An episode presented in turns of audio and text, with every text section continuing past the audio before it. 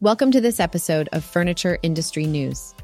As we delve into today's latest stories, rest assured that the information shared here is curated especially for you, the furniture industry professionals.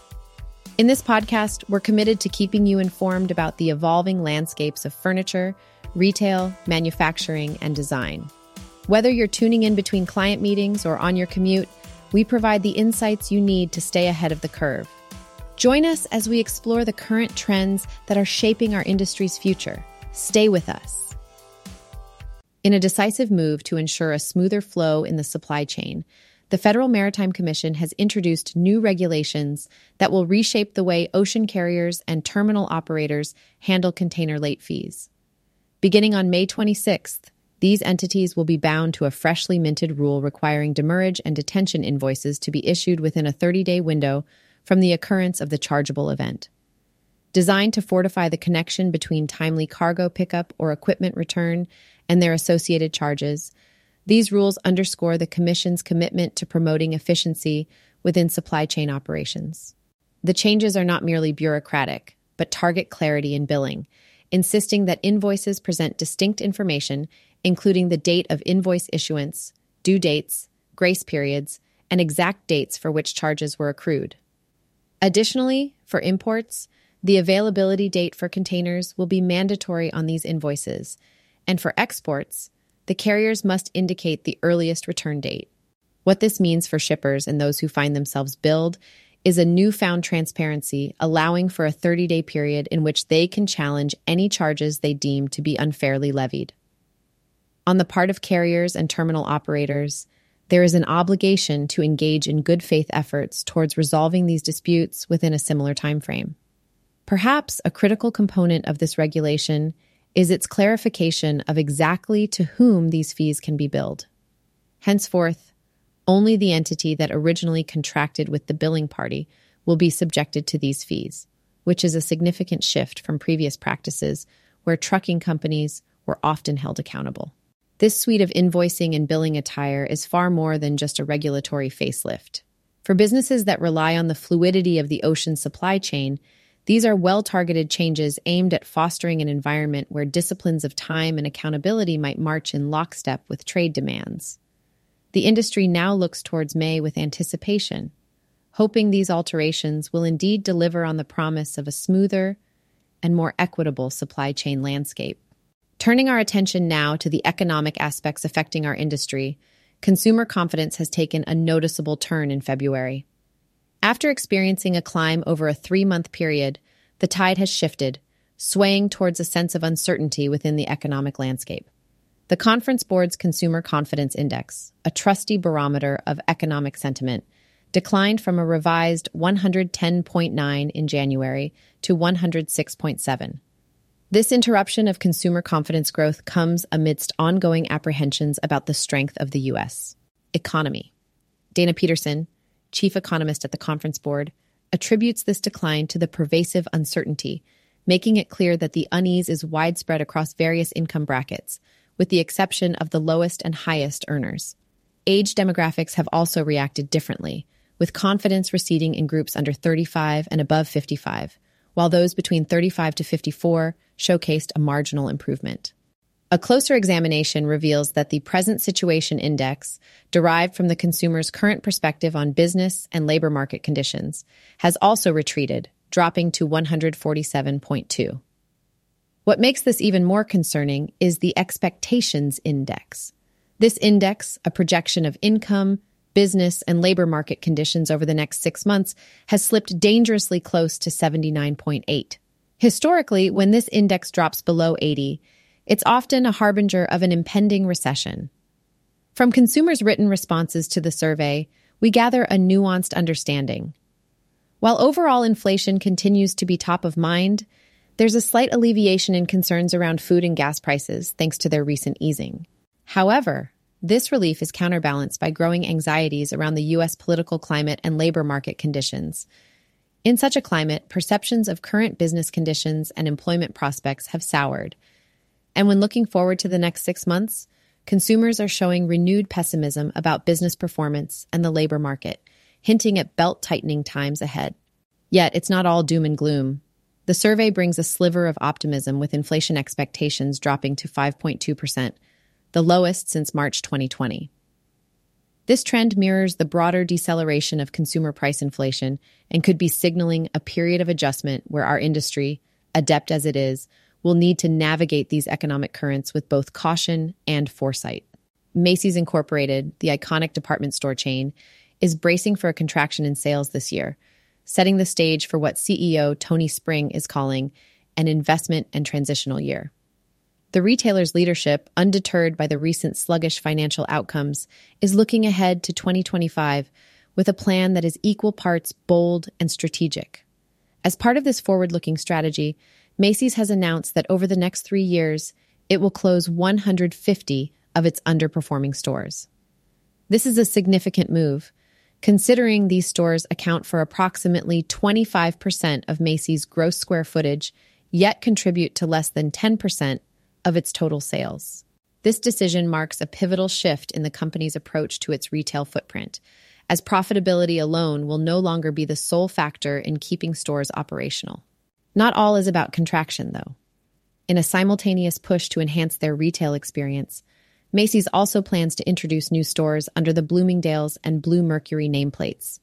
The rollout includes 15 new Bloomingdale's locations, featuring their small format Bloomies concepts, and at least 30 Bluemercury stores, indicating Macy's isn't merely retracting, but rather recalibrating its presence in the retail space.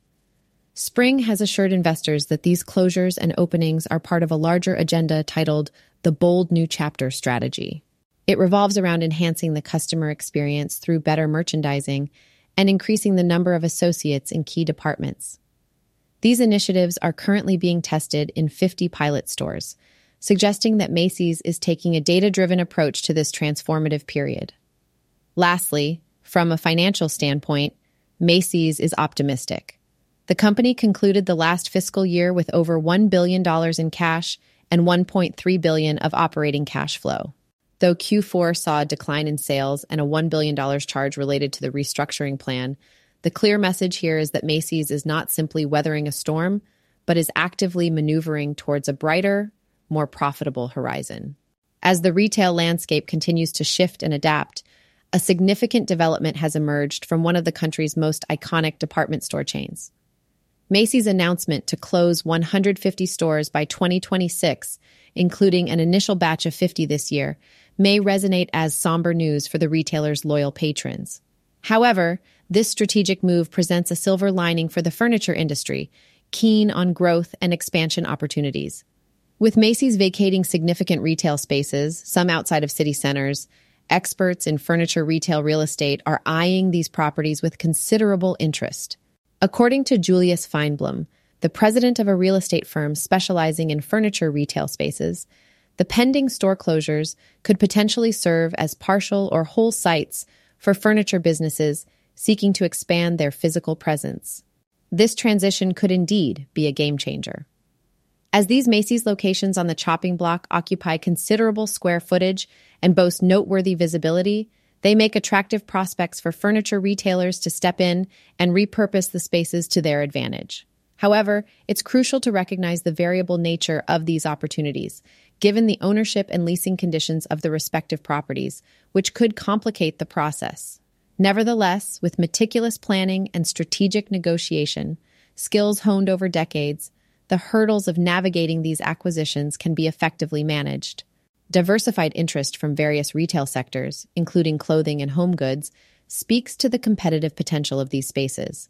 Yet, it's the furniture retailers, nimble and adaptive, who may ultimately capitalize on these prime locations. As urban retail landscapes evolve, reflecting post pandemic population shifts and the rise in remote working, downtown Macy's store locations might not hold the same allure they once did.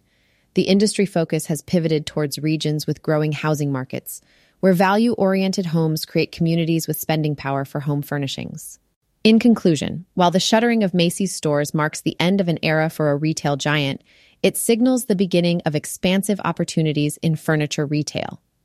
Whether these spaces will pave the way for new showroom experiences or innovative store concepts, one thing is certain the furniture industry is poised to make a significant footprint where a legacy department store once stood. In the ever competitive retail landscape, the HomeGoods segment of TJX companies has emerged as a formidable force, declaring remarkable growth numbers that defy the broader industry trends. During the 14 week fourth quarter, the company not only sustained its upward trajectory but soared with a striking sales increase of 13%, amounting to 16.4 billion over the comparable 13-week quarter last year. More than just a quarterly spike, this growth reflects the company's consistent year-over-year ascension, seeing their net sales climb by 9% to an impressive 54.2 billion for the full 53-week year. The HomeGoods segment, in particular, stands out as a shining example of the company's success, with its Q4 net sales rising by an astounding 16% and enjoying a 9% boost across the full year. Ernie Herrman, the CEO at the helm of TJX, expressed his pride in the company's exceptional performance, lauding the team's outstanding execution of their business model. Exceeding $50 billion in annual sales marks a significant milestone for TJX, spotlighting the company's ability to attract more shoppers and, by extension, chipping away at market share from rivals. The surge in consumer traffic across TJX divisions indicates a growing customer base that's increasingly recognizing the value proposition HomeGoods offers. Herrman credited the gains to a confluence of factors higher merchandise margin, lower inventory shrink expense, attenuated freight costs, and a drop in markdowns while achieving better mark on.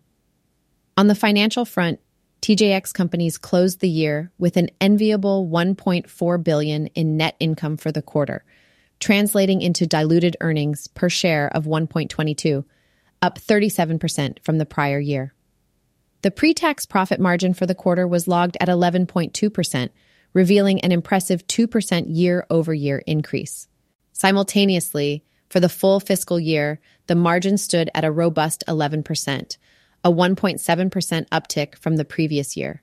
Looking ahead, TJX is poised for yet more success, with predictions of comparable store sales climbing by 2% to 3% and an expected pre-tax profit margin hovering around 10.5% for the first quarter of 2025, the company's trajectory is steadfastly bullish. For the entirety of the fiscal year 2025, the forecast stays similarly optimistic, with predicted comparable store sales on the rise and pre-tax profit margins projected between 10.9% to 11%. In the broader retail universe, where turbulence has become somewhat customary, HomeGoods performance is a beacon of retail prowess and strategic acumen, masterfully navigating the retail seas and carving a robust path forward for TJX companies. In the final quarter of fiscal year 2023, the Aaron's Company Incorporated, which operates familiar brands like Aaron's and BrandsMart, faced a downward trend with net revenues dipping to 29.5 million, marking a decrease of 10.2% in comparison with the prior year. This downturn reflects pressures in key product categories, with both lease revenues and retail sales experiencing a decline. The reported net loss for this period was 12.4 million, equating to 41 cents per diluted share. Despite these figures, the Aaron's company took a firm stance to counteract the challenging climate. Initiatives to drive demand and reduce operational costs were introduced, including a strategic omni-channel lease decisioning and customer acquisition program. This program has already shown its worth, contributing to an uptick in e-commerce activity that's carried into the early stages of 2024. Furthermore, the Aaron's company managed to outstrip its cost-saving objectives for 2023 and stated its ongoing commitment to further enhance efficiency across its operations. Their fiscal year-end report offered a glimmer of positivity with a slight yearly profit of 2.8 million or 9 cents per diluted share, which showcases a rebound from the previous year's loss. Looking ahead into 2024, the guidance provided by the Aaron's company exhibits a cautious optimism, predicting revenues ranging from 2.055 billion to 2.155 billion.